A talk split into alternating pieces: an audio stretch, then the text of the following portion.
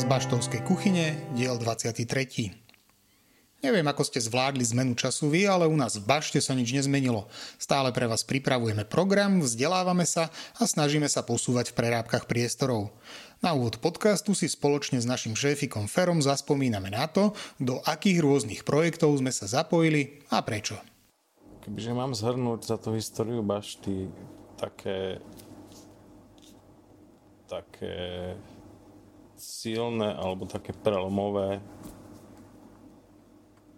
projekty, tak to by som určite nemal vynechať v úplných začiatkoch eh, komunitnú nadáciu Bardejov, hoď oni nemajú že veľké projekty ako všetké financií, ale v tých začiatkoch vlastne sme sa učili vďaka ním nejakým spôsobom začať zháňať peniaze nie vlastné. Teda nie len vlastné peniaze vražať do toho, ale e, začať pomaly nejakým spôsobom s, sa učiť robiť granty a zháňať peniaze na rekonštrukciu, hlavne v tých začiatkoch. Potom veľmi dôležitý podľa mňa projekt bol, bol nás asi historicky možno náš prvý, naša prvá crowdfundingová kampaň, ktorú vtedy ešte myslím, že mal na starosti Mariana Potanovičová. A to bolo vlastne to bola vlastne prvá taká kampaň, kedy sme vlastne si od, neviem, že či otestovali, ale kde sme vlastne uh, zistili, že tá komunita, ktorá je za Baštou, má uh, sílu a má ochotu vlastne nás podporiť a cez tú crowdfundingovú kampaň vlastne sme sa dostali. Sme mali možnosť alebo sme mohli kúpiť a nainštalovať vlastne topenie v rámci druhého podlažia, ktoré vlastne na ktorom fungujeme teraz. Pre tých, čo si nevedia na kampaň spomenúť, som našiel v našom archíve zvukovú ukážku. Toto je hrubá bašta v centre mesta Bardejov, uh, ktorá má 5 podlaží a postavili ju naši pra, pra, pra, pra, pra, pradedovia v 15. storočí. Pôvodne slúžila na obranu mesta, no od 18. storočia už našťastie nemusela plniť obrannú funkciu a jej unikátne priestory využívali obyvatelia mesta rôzne. Napríklad v nej skladovali ľad. Alebo po veľkej rekonštrukcii v 50. rokoch minulého storočia v nej pribudol výťah a betónové schodisko, aby slúžila ako sklad pre domáce potreby a elektromateriál. Od 90. rokov však bola táto krásna bašta prevažne opustená a zapadala poriadnym práchom. V súčasnosti priestor za týmito trojmetrovými múrmi oživuje občianske združenie Different spolu s ďalšími aktívnymi bardejovčanmi, a to najmä hudbou, divadelnými predstaveniami, filmovými premietaniami, rôznymi workshopmi alebo výtvarnými výstavami. Je to priestor, kde si nájdu miesto pestre žánre a rôzne komunity ľudí. Žiaľ až doteraz len sezónne, pretože na zimu sa vždy dvere bašty kvôli chladu zavreli.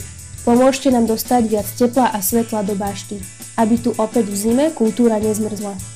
Ďakujeme každému, kto sa rozhodne naštartovať celoročne fungujúcu baštu. Toto bolo veľmi významné podľa mňa. Potom ďalší veľmi zaujímavý a významný projekt v rámci posunu celej tejto našej partie a organizácie a zároveň vlastne aj rekonštrukčne bol, bol projekt norského mechanizmu, ktoré sme robili asi ešte nejaké 4 roky dozadu možno tento projekt vlastne bol významný v tom, že jednak sa postupne začala rekonštruovať e, protipožiarne schodisko, ktoré je veľmi potrebné pre nás a, a ďalšie podlažie, ktoré nejakým spôsobom dávalo úplne z gruntu dokopy. No a posledné roky sa nedá asi nespomenúť nadáciu Orange a projekt Aktívna komunita, v ktorom som vlastne teraz ideme do 3. roku asi taký najvýraznejší činiteľ, ktorý ma sme napáda, je, je že naša, náš vstup do, do, do projektových vecí v rámci Fondu na podporu menia, ktorý aj napriek všetkým nejakým všetkým politickým a neviem akým pomerom za tie roky stále drží slovo v tom, že vlastne sa snažia podporovať nielen štartujúce projekty, ale aj projekty, ktoré pokračujú a nejakým spôsobom sa nám zatiaľ niekedy viac úspešne, niekedy menej, ale akože darí sa nám nejakým spôsobom získavať potrebný grant na, na programom, na, na, na program, čo je vlastne vďaka ním hlavne je celoročný program u nás taký pestrý, bohatý a kvalitný, akože dovolil by som si povedať.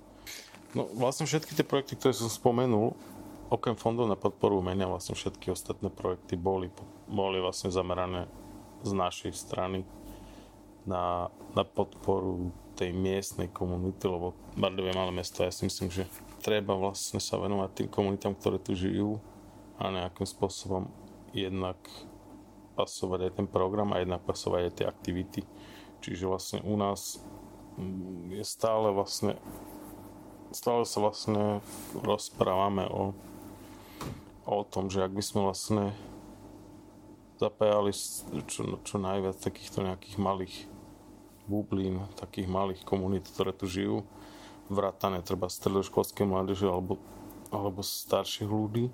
Ako môžeme sa baviť o tom, že, že sa vlastne možno posledných 5 rokov, 6 rokov sa výrazne vlastne posunul aj ten program, aj tie veci, ktoré sa dejú v bašte nie len do tej kultúrnej sféry, ale hlavne do tej komunitnej, čo vlastne v začiatkoch bolo úplne opačne. Hej, že akože bašto začínalo vý, vý, výsostne alebo výrazne na na kultúrnom programe, kde, kde priestor pre, pre tie komunitné veci nebol až taký a nám sa vlastne osvedčuje stále viac a viac, že, že sú tu ľudia, ktorí by chceli niečo robiť, len buď nemajú priestor, alebo, alebo nevedia, akým spôsobom by, to, by to mohli realizovať. Keď už sme načreli do takýchto kuchynských informácií, šéfik sa vyjadril aj o poslednom stretnutí v rámci projektu nadácie Orange, ktoré bolo v Bratislavskej Novej Cvernovke. No posledná...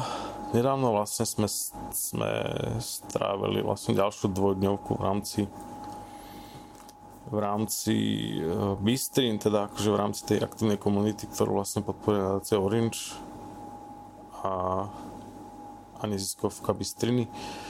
Toto bolo také vlastne, dva dny boli rozdelené, že prvý deň o, to bol vlastne taký pestrý program, lebo tam prvý deň bol vlastne celý zameraný na, na návštevu viedenských takých dvoch takých dvoch zásadných viedenských kultúrnych centier alebo takých nejakých kultúrnych takých úzlov Čiže prvý deň vlastne sme stravili vo Viedni, čo bolo akože veľmi zaujímavé.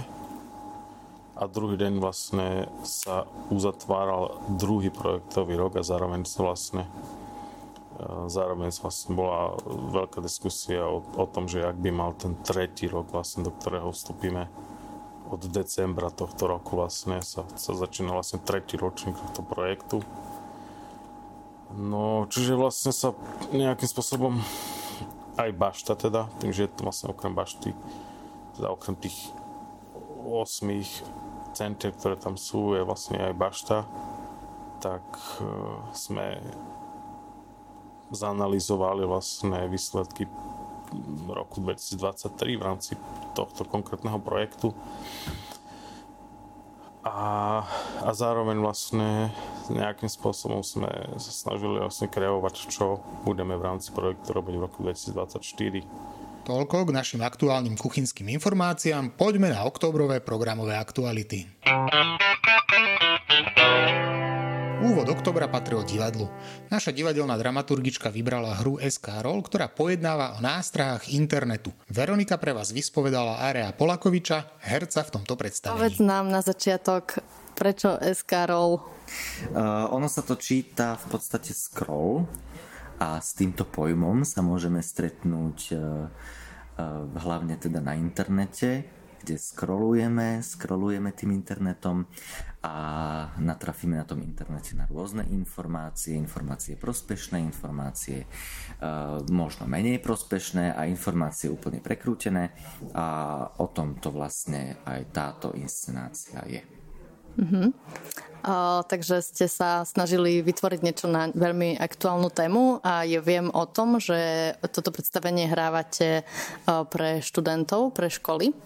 Áno, toto predstavenie vlastne vzniklo v záhrade v Centre nezávislej kultúry v Banskej Bystrici v rámci uh, jedného projektu uh, pre študentov a um, za úlohu sme mali vytvoriť taký v podstate ako keby workshop, ale zvolili sme si teda takúto formu inscenácie, takže je to taký inscenovaný poloworkshop, kde teda študenti, ktorí prídu na toto predstavenie, ale aj verejnosť sa môžu dozvedieť o rôznych nástrahách internetu, o tom, ako si overiť nejaké informácie, či sú pravdivé, nepravdivé. Môžu si tam nájsť e, rôzne informácie ohľadom e, nástrah, o ktorých dosiaľ ešte nepočuli, alebo možno aj počuli a tak ďalej a tak ďalej. Je toho naozaj veľa, čo sme v podstate uh, chceli do tohto uh, predstavenia, uh, či, čo sme chceli obsiahnuť v tomto predstavení, ale nepodarilo sa nám samozrejme všetko, lebo to by sme tu boli niekoľko desiatok hodín, keby sme tam naozaj dali všetko, čo by sme chceli. Takže vybrali sme si určité témy, ktoré teda hlavne pre tých študentov by mohli byť pútavé, o ktorých tí študenti niektorí možno už aj vedia a o ktorých by sa mohli dozvedieť niečo viac, aby vlastne ich skúsenosť na internete bola čo najbezpečnejšia. Mm-hmm. Tak uh, teraz si povedal, že um, keďže je tam tých uh, vecí, ktoré ste chceli zakomponovať viac, uh, tak podľa čoho ste vyberali, že práve tie, čo ste vybrali, sú v tom predstavení Lomeno workshope? Uh, to je skôr uh, otázka možno na režisérku, ale tak za mňa poviem uh, možno také uh, také niečo, že uh, vybrali sme teda tieto jednotlivé prvky alebo ja neviem, niektoré javy, javy ktoré, presne, ktoré na internete teda vieme sa k ním dostať. Uh, asi také tie najdôležitejšie, najzákladnejšie. Mm-hmm. Teda spomíname tam uh, falošné správy, spomíname tam teda hoaxy, uh, spomíname tam tiež uh, také tie základné, úplne najprvotnejšie veci, ako sú uh, sila hesiel, ktoré používame uh, pri prihlasovaní na rôzne uh, teda naše sociálne médiá, alebo neviem, Gmail, YouTube, mm-hmm. Facebook, Instagram, TikTok. Aj ten TikTok samotný teda tam, tam spomíname, lebo to je taký taký fenomén doby, že, mm-hmm. že nám tu dupu nad hlavami teraz trošku deti. Uh, je to taký fenomén doby, že naozaj ten TikTok je populárny hlavne pre tie mm-hmm. pre tých mladých, pre, tých mladých, pre tie deti a trávia na ňom fakt, že niekedy až desiatky hodín, mm-hmm. čo je pre mňa až mierne desivé, že fakt, že nájdu si toľko času na to, aby tam scrollovali a tiež uh, je tam možno aj pár návodov pre rodičov, mm-hmm. ako uh, sa, si možno s týmto poradiť, aby uh, možno si tak odsledovali, že čo a aký dlhý čas uh, sledujú tieto, títo ich potomkovia a potomkyne na internetoch, mm-hmm. TikTokoch a tak ďalej. tak ďalej. No, a keď, si, keď, si ty, uh, keď ste vytvárali to predstavenie, uh, je tam niečo, čo si si povedal, že, že ty si naozaj, že nevedel a že si bol z toho akože šokovaný alebo prekvapený, že čo si sa ty sám naučil a potom si tak nejak aplikoval do svojho života na internete? Áno, je toho viacej to by som tiež akože mohol vymenovať toho strašne veľa, aj veľa vecí, ktoré sme nedali do, toho, mm-hmm. do tejto inscenácie, tak boli pre mňa novinkou. Uh, predtým, ako sme teda začali toto predstavenie robiť, tak sme si spravili takú rešerš, takú poriadnu, uh, ohľadom rôznych teda tém internetovej bezpečnosti a Napríklad... Ak, ako ste robili tú rešerš? Ste sa pýtali umel, umelej inteligencii? toto nie, toto sme sa nepýtali umelej inteligencii, ale napríklad spolupracovali sme uh, s Marianom Zvadom, čo mm-hmm. je jeden uh, taký, povedzme, že vedec, ktorý sa venuje teda internetovej bezpečnosti uh-huh. a a konzultovali sme aj niektoré veci s ním, teda samotný aj scenár, ktorý napísala Katka Vozárová, že či vlastne tie veci, čo tam sú, či je to tak, ako či je to vôbec pravda. Mm-hmm. A teraz som už aj zabudol, že čo si sa ma vlastne pýtal. Čo si sa naučil? Ja, čo som sa naučil? No napríklad také som sa naučil, že to tiež akože možno pre posluchačov by som vedel odporučiť im, že e, keď niekde, sú niekde na verejnosti a používajú tam nebodaj verejnú Wi-Fi, tak to nie je veľmi bezpečné, pretože je veľmi jednoduché sa cez tú verejnú Wi-Fi dostať k údajom Eh, ktoré majú napríklad v telefóne alebo v notebooku alebo v akomkoľvek zariadení, ktoré používajú. Mm-hmm. Že ideálne je napríklad eh, používať eh, jednak buď zabezpečenú Wi-Fi, nejakú zaheslovanú, alebo úplne najideálnejšie je používať mobilné dáta, lebo mm-hmm. tieto majú mm, najbezpečnejšie ošefované. Jasné. Osobne odporúčam, táto inscenácia či workshop je naozaj zábavná a v bašte pobavila aj deti, respektíve tínedžerov, ktorí sa jej zúčastnili. Počas tohto roka pripravujeme podujatia venované Rusínom a Rómom aj vďaka podpore Fondu na podporu kultúry národnostných menšín. Počas oktobra sme spolu s Hornošarišským osvetovým centrom zorganizovali tanečný dom. Účastníci sa mohli naučiť tancovať rómske tance. Toto je prvý ako pre nás určite taký nejaký taký skúšobný tanečný dom. Ja som zažil ešte staré tanečné domy s dragúnmi ešte v Bratislave pred pred 20 rokmi. no ešte s Ferom Orungom a s týmito s Červenákom a s týmito. Ja som kedysi býval, ale nechcem o tom hovoriť teraz. A, podľa mňa to dopadlo super dneska. A, a ešte, jak, prvá otázka moja je, že jak by ste vlastne došli na kopítka? Čo sa týka kopítka, tak e, to sa nám spája s choreografiou, e, ktorú sme tancovali v Tárke a to je, že s Vladom Michalkom. Lebo Vlado Michalko bol vždycky náš tanečný vzor, vzor uh, tanečná osobnosť. Aj vzor, aj vzor. je to vlastne tanečná osobnosť, ktorú sme vnímali cez videá Najprv sme ho nepoznali, no až potom uh, sme presvedčili nášho vedúceho súboru vtedajšej uh, Tarky, folklorného súboru Tarka, že vlastne sme stále uh, do vedúceho hustili, že my chceme vláda Michalka. Najprv nám spravil choreografiu zemplínskych tancov, ale potom sa nám páčil veľmi rómsky tanec, páčil sa nám kopitko, čiže cez Vláda Michalka sme spoznali kopitka. Ale hlavne Vládkovi Michalkovi sa páčil kopitko, lebo my sme videli už skôr, že vlastne on s ním spolupracoval, brával ho na rôzne tanečné domy, ja neviem, choreografie. Ja A to neviem, bolo ešte pred tým Superstar uh, obdobím, čo, no nie Superstar, ale tá Zem spieva, čo áno, tam, áno, tam ja, sa to bolo, to bolo ešte pred. To bolo v roku 2012 alebo 13 alebo 14 tak nejak v okolí no, no. týchto rokov a Vládko Michalko veľmi obľúbuje tie rómske tance. No a vedel, že kopitko je tu v Bardiove a on nám stále hovoril, prvýkrát sme s Vladom Michalkom robili v roku 2012 a on nám hovoril, že vy ste tu v Bardiove, choďte za kopitkom, učte sa od neho a my sme vlastne aj trošku my sme za ním boli, hej, presne nám on hovoril, že veď vy ste máte tu možnosť, proste máte kopitka, tuto nám sa proste páčili tie terénne výskumy, sme vlastne sa učili podľa tých videí tancovať. No a aj Vládko Michalko je ten, ktorý chodí do terénu a chodil za kopitkom ho nahrávať, ako tancuje. No a potom proste na tých tréningoch jednak nám ukazoval tie videá a my sme sa inšpirovali tým jeho tancom, ale on nás učil tie jeho tanečné motívy a, a spojenia dokopy. No a vlastne úplne sa mi spája, že prvé, prvé s kopitkom Vládko prišiel do Bardejova, že počúvajte chlapci, ale mám stretnutie s kopitkom, hej, lebo proste uh, idem mu dať nejak, nejaké peňažky, lebo sme boli dohodnutí, že proste toto. A nemáte náhodou bicykel? Hej, on, on toto proste, že bicykel, lebo vždycky chcel akože vládna Michalko pre kopitka nejaký bicykel a sme sa s ním vlastne stretli stále s kopitkom, čiže potom vlastne sme aj my boli za kopitkom, tiež sme si ho nahrávali ako tancuje a sme sa nejako tak spriatelili, že, že teraz proste sme v kontakte. Akože. Väčšinou to tak dopadlo, keď sme tam boli, že sa tie potom deti po, po, pohádzali po aute a proste... A... Jo, tak ja sa tak prídeš na poštárku. No, štandardne navštevené osady.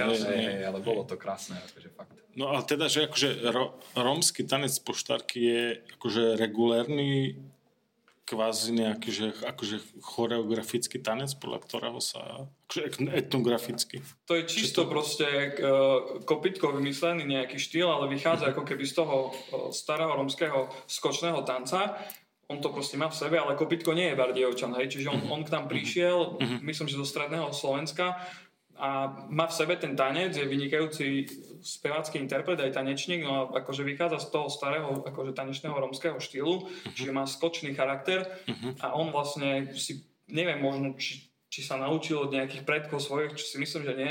Kopitko aj dneska je taký, že uh, proste dneska by som ho natočil, ako tancuje, prišiel by som o pol roka a on za ten pol rok proste vidí aj uh, videá, však dneska som sa opýtal, on proste sleduje aj maďarské videá, aj rumúnske tých Rómov, cigánov, ako tancujú. No a vlastne on sa inšpiruje aj stále, hej, že keď vidí nejaké videjko a niečo sa mu páči, tak pred desiatimi rokmi to vôbec nerobil a teraz to už zakomponoval do svojho tanca. Inšpiruje sa. Čiže sa inšpiruje a vždycky, hej, má ten taký charakter, že, že stále tam používa niečo nové, ale napriek tomu stále si drží to svoje e, charakteristické pre, ten, pre jeho tanec. Čiže zaujímavé veľmi. On je legenda. Ďalšie podujatie, ktoré sme zorganizovali vďaka podpore Fondu na podporu kultúry národnostných menšín, bol koncert zo skupenia Noga Band. Mám tu chalanov z Noga Bandu, konkrétne Michala Nogu, Primáša a Jana Teja Kontraša. Ako ste sa cítili v bašte? Čo ste predviedli vlastne Bardejovčánom na koncerte? Ahojte, tak pozdravujem všetkých poslucháčov tohto podcastu. No ja som sa cítil výborne, ale teraz naozaj, že bez akejkoľvek nadsázky. Ten, bol som prvýkrát v tom priestore a, a také veľmi útulné, sympatické to bolo. A je to síce menší priestor, ale akože mne to naozaj neprekáža ani nevadí, lebo bolo tam dostatok ľudí a tým pádom atmosféra bola taká veľmi príjemná. Ja som sa akože, aj sa mi hralo dobre, takže že, chcem sa týmto ešte naozaj ešte raz poďakovať všetkým, ktorí prišli na koncert. Eh, ja, pre mňa to bolo super. Janko, tvoje pocity?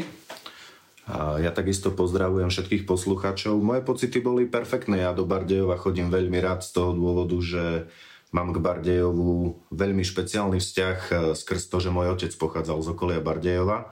Čiže ja sa cítim taký, nazvime to, že polovičný rodák z tohto regiónu. A cítil som sa veľmi príjemne, lebo napriek tomu, že ten koncert bol možno menší a komornejší, tak bolo cítiť e, zo strany posluchačov úprimný záujem o to, čo robíme, čo je pre nás veľmi vzácne, lebo ten náš žáner, ktorý sa snažíme robiť, je, nazvime to možno taký úzkoprofilovejší alebo menšinovejší, čiže tak, jak povedal Mišo, ja s ním súhlasím, cítili sme sa super a určite ešte keď bude možnosť radi prídeme poslucháči vás, vás možno nepoznajú a nevedia, že čo vlastne robíte, čomu sa venujete v rámci koncertov a v rámci toho hrania ľudovej hudby, tak Miško, skús nám niečo povedať o tom, že, že ako vlastne, čo odkazujete svojou hudbou. Ja, ja to skúsim po, povedať tak veľmi stručne, aj keď o, to je taká obšírna téma. Uh, my sa v podstate Zaujem, zaujímame o také tie staré herné štýly, ktoré tu kedysi boli, hlavne to teda v tom e, dedinskom prostredí a už, už v súčasnosti tu nie sú. Oni v podstate vymizli takmer úplne a máme ich zaznamenané vďaka rôznym výskumníkom, e, etnologom, etnomuzikologom, už iba na rôznych audio alebo audio nahrávkach alebo v nejakých videách a tak podobne. No, čiže my, my sa z veľkej časti snažíme tieto materiály a hlavne tieto štýly oživovať a, a priniesť ich naspäť medzi ľudí do folklórneho hnutia, aby, aby zažili nejakú uh, takú renesanciu. No a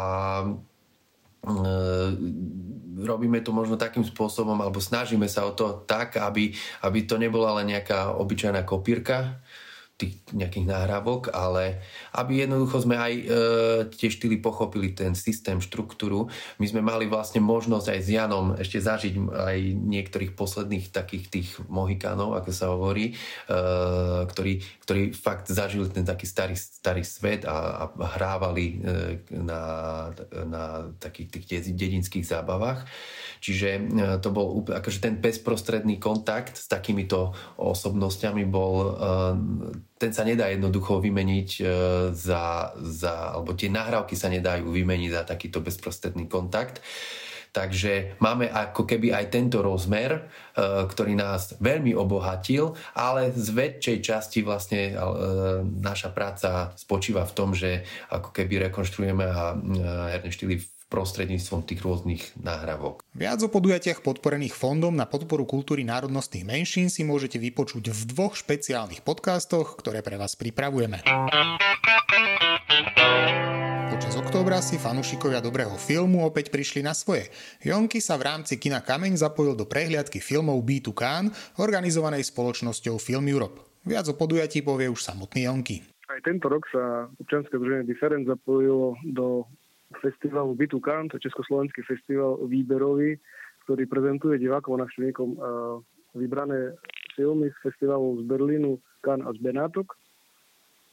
Tento rok sme mali 4 projekčné dni, kde 12. a 14. októbra sme ponúkli viacero oceňovaných filmov. Otvárací film bol u nás Jean Dubary, Kráľová Milenka, kde sa aj známy hollywoodsky herec Johnny Depp. A pokračovali sme uh, takým dramaticko-komediálnym filmom Mohli by sme vidieť aj mŕtvy, uh, ktorý v podstate navštevnícky u nás uh, až tak veľmi nezaujal, ale odporúčam ho každému, ktorý bude mať priestor a čas sa na ho pozrieť, lebo um, myslím si, že zaujal. Uh, 14. oktobra sme ponúkli film Starý dub a mm, bárda európskej kinematografie Kana Louča, ktorý pracoval s témou migrácie a mm, malých miest a veľmi e, hlboko spravený snímok a určite odporúčam každému si ho pozrieť.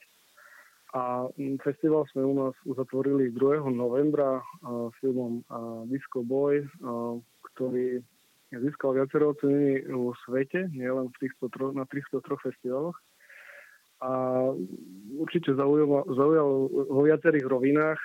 A vyskočila do popredia aj hudba, ktorá ako keby menila celú atmosféru filmu a spravila z toho dramatického snímku taký ľahší, ľahší prežúvateľný film, ktorý uh, nesie zaujímavé posolstva. Čiže to bol Bitukán eh, u nás v Bašte. A určite niektoré filmy, ktoré sa do nášho výberu nedostali, budeme ponúkať aj v priebehu budúceho roka, keď sa pomaly dostanú do celoslovenskej distribúcie. Takže tie filmy, ktoré sme u nás uh, nevybrali, alebo ktoré u nás neboli premietnuté, budú môcť diváci vidieť aj v rámci uh, bežných projektí Kina Kameň, ktoré prebiehajú každý štvrtok o 19.00 v Bašte. Takže 30. novembra ešte by sme radi pozvali na najnovší film Akého Kaurismekyho Karaoke Blues, eh, na ktorý sa veľmi tešíme a určite sa bude naše pozerať, takže srdečne pozývame. Aby sme nezabudli, počas októbra sme mali aj dva karnevaly. Šéfik sa pokusí priblížiť, prečo sme sa vydali touto cestou. Tento rok bola taká, taká silná víkendovka. Jednak v poradí druhý, druhý ročník Maškarada Party a to bolo skôr taká akcia, ktorú si vymysleli náš, náš kaviarenský stav pred rokom, čo vlastne aj dospeli, nielen deti chceli mať chceli mať bohatý karneval, tak si vymysleli karneval a toto bolo vlastne tak aj minulý rok spojený, spojené s takým trojkoncertom kapiel, ktoré vlastne tu zahrali a, a náš hlavný barman tu pobehoval a strašil ľudí